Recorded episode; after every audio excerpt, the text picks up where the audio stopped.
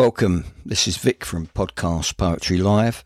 It's with great pleasure that I present the work of Gil Hedley, poet, somanaut, human anatomy expert, healer, and man of many other skills and talents. Gil gave me permission to bring some of his beautifully written, stimulating, and thought provoking poems to Podcast Poetry Live. You can find a whole lot of information about him and links to his website and YouTube channel in the show notes. The first poem I'm going to read is called The Creator Aches. This poem, for me, speaks of the dynamics involved in the creation of life and every other creative act, no matter who's doing the creating.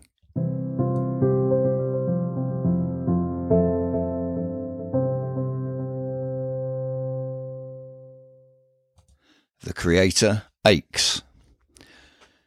Finding satisfaction in the incomplete, the key to manifesting. Pleasure in the unfinished, joy in the open ended, excitement for the still to come is the path into form for all that is and all that shall be. The Creator aches like a lover seeing her beloved but not yet touching him touching him but not yet being held, being held but not yet joined, being joined but not yet moving, moving yet still aching to come more deeply together as one wave united. That ache at the edge of experience hones the senses, now a knife blade cutting into the present, revealing the possible, riveting attention upon this perfect unfinished moment. Surrender to perpetual movement, thrill to ambiguity. They are open doors beckoning, masters of self.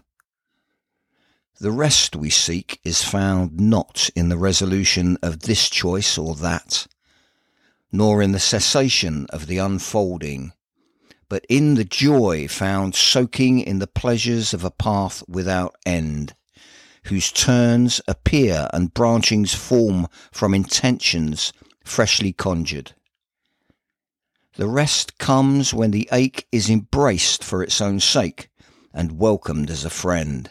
So come what may, the waves crest and trough, breath and tide and pulse, the open arms of the lover the thrill of charge discharged, each and every contraction, delicious or absurd, reveal life trembling and sweet.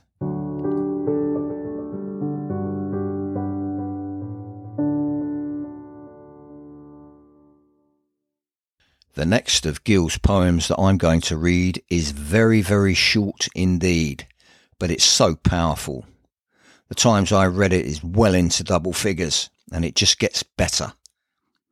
It's called Feeling Good. Feeling good. I am growing accustomed to feeling good. I am increasing my tolerance for pleasure.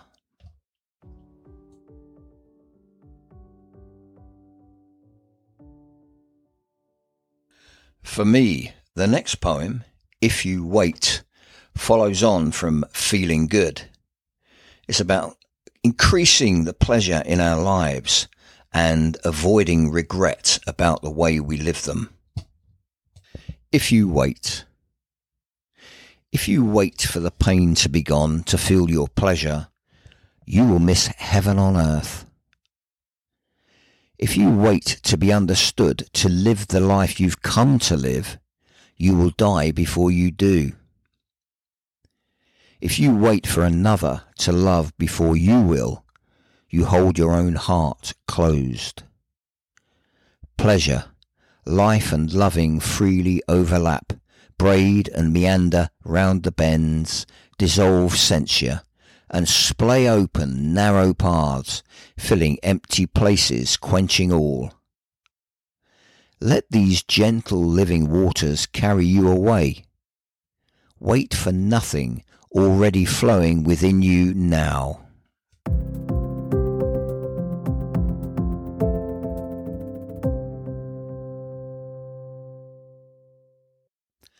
The last of Gil's poems that I share here is called Crack That Shell. And uh, reading it, for me, it's about the programming that we're subjected to from childhood um, and the need that develops in us to conform to the world and society and how that affects our freedom. And the the whole idea, I think, is that crack that shell highlights the importance of freeing ourselves, becoming ourselves, our true selves, um, in order to live from the heart. Crack that shell. Crack that shell. A container built of fears, unspoken words, feelings censored and judged, the compulsion to please, accommodate, be good, and be seen as good is more straitjacket than home for the loving heart, born in freedom, spontaneous in its nature, ever willing to wrap all it encounters in its warm and touching embrace. To wriggle from that structure, to crack that shell, to make a home in open space, the patterns, the fault lines, the movement ruts require bold contrast to tear, shatter, and uproot.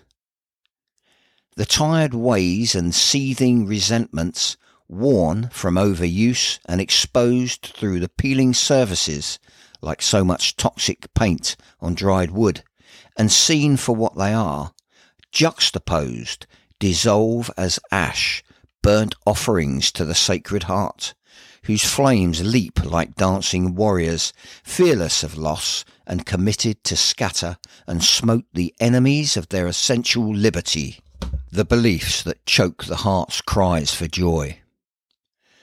New movements are hesitant before bold.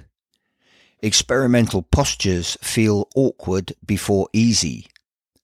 Open spaces threatening before welcoming fissures dangerous and destructive before windows into a living, breathing reality, the true home of that sacred heart.